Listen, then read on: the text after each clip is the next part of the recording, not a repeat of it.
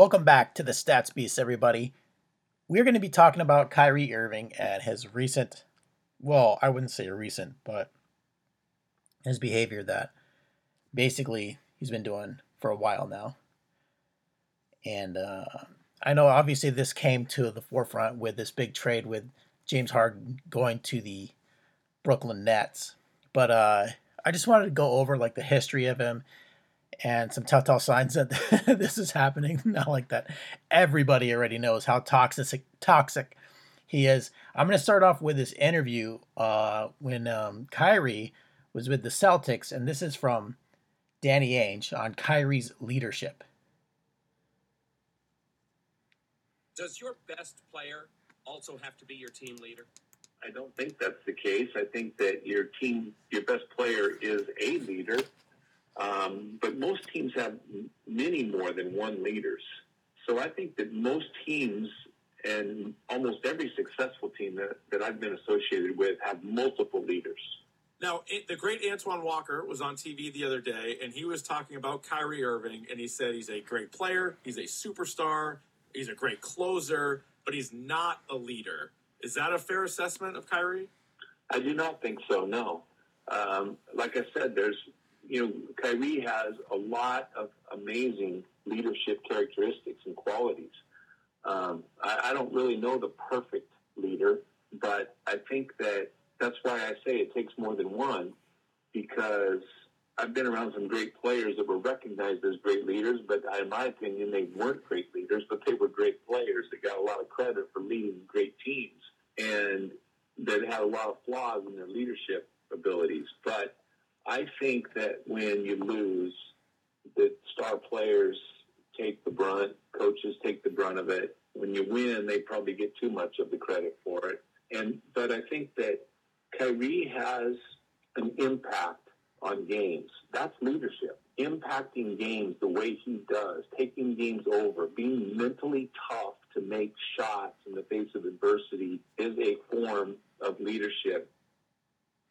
All right, so that was a quote from Danny Ainge, basically defending Kyrie and um, his just terrible leadership abilities. Let's be real. Uh, he was saying it right there. He's like, look, he's not a great locker room guy at all. Kyrie is not a locker room guy. That's what he was saying between the lines. He's good on the court. He makes big plays, but don't expect everybody in the locker room to like him. All right, so I'm going to start on this article here, and it is from 2019, and it's about Kyrie Irving, and this is with the Nets. So this is from SI. The way Kyrie Irving mood swings, the story is being covered as disappointing. When Irving lapses into these funks, he often shuts down. Remember, this is 2019. Unwilling to communicate with the coaching staff, front office, and sometimes even his teammates. Nets team sources say one such episode occurred during Brooklyn's trip to China, leaving everyone scratching their heads as to what precipitated it. Irving is a six-time All-Star and NBA champion with and an NBA champion with the Cleveland Cavaliers. So there's no doubt of this guy's ability. He's absolutely an amazing basketball player. He's the first overall pick in 2011 after playing one collegiate season with Mike Krzyzewski at Duke. The NBA superstar went on to the NBA. Kyrie uh, responded to the reports one day saying, night after the Nets 118 to 108 loss in Indiana Pacers, uh, who cares what ESPN says or anyone says? That's going to be uh, that's going to come with being one of the top players.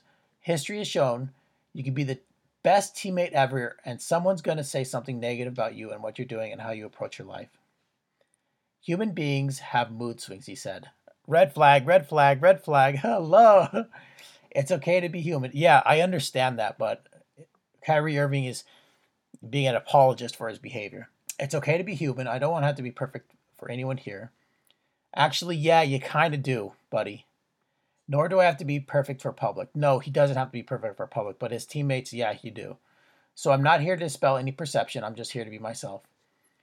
This is going to get spun if it hadn't already. It will turn Terry into a bad teammate. Critics will go back to his time in Boston why it didn't work. Why he left LeBron, uh, LeBron James in a championship team with the Cavaliers. You think LeBron wants it back? Heck no. Instead of seeing this and what it's for, Irving has some type of mental health issues. Exactly what he has is a uh, he has is a fair question. I agree. Um, he, he says, let's be clear, I'm a doctor. I can't make discernment either way. I think he has some kind of like personality disorder. Um, let's listen to this clip here.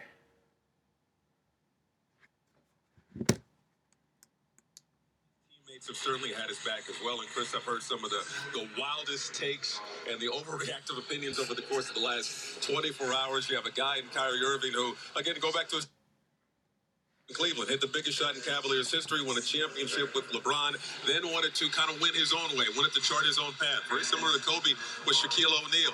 He goes to, gets traded to Boston. First season there, has good numbers, gets hurt, and the young players on that team lead the Celtics to the Eastern Conference Finals. The next year, as Kyrie pointed out, he really struggled after the death of his grandfather, and he admitted to us on Media Day that he really let his teammates down and didn't lead the way that he needed to, and he didn't really get the help that he really needed to cope with the death of his his grandfather. So he put it on his shoulders. I was in Boston just a couple of weeks ago and talked to several Celtics players, Jaylen Brown, Jayson Tatum, Marcus Smart, and they said, no, no, no, put it on to us.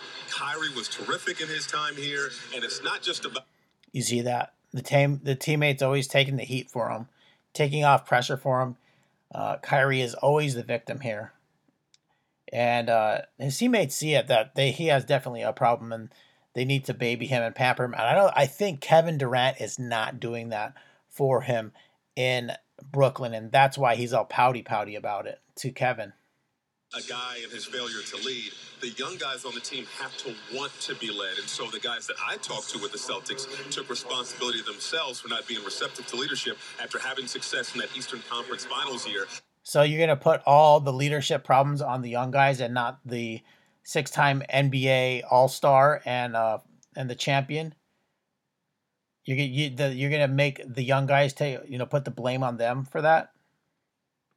Kyrie's first year with the Celtics. And the time and what I've observed and what I heard from teammates and from Coach Atkinson, that even though it's early, Kyrie has been terrific. He's been receptive, and it's been a collaborative process. It's been a give and take, something that the Nets knew was going to be happening. They have their culture, which they have always admitted is an ever evolving culture. And then you have a guy in Kyrie Irving who's used to doing things a certain type of way. And there's been a give and take so far. It hasn't been friction, it's been something that the Nets have anticipated and knew no friction. Are we sure about that? No friction. this is remember this is 2019.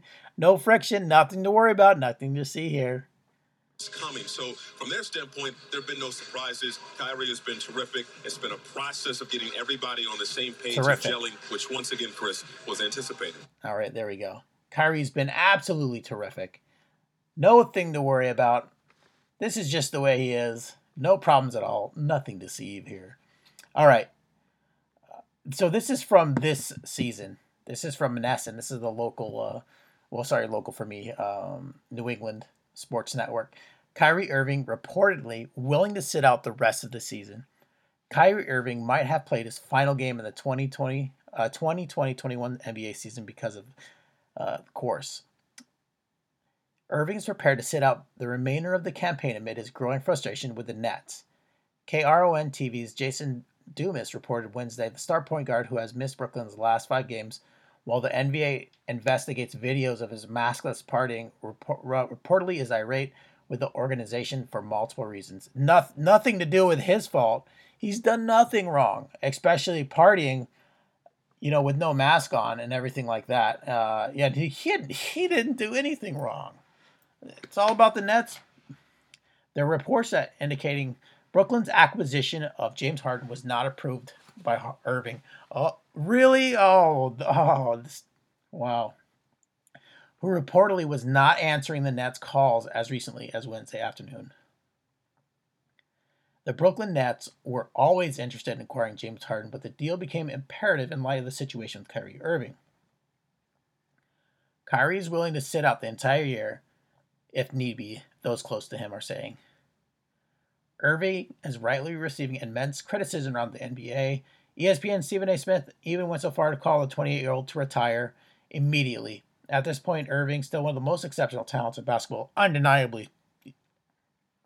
The games that he played, he's just fantastic, and what he like brings out. Uh, he's definitely lost the benefit of the doubt on you know, those last two interviews that I shared.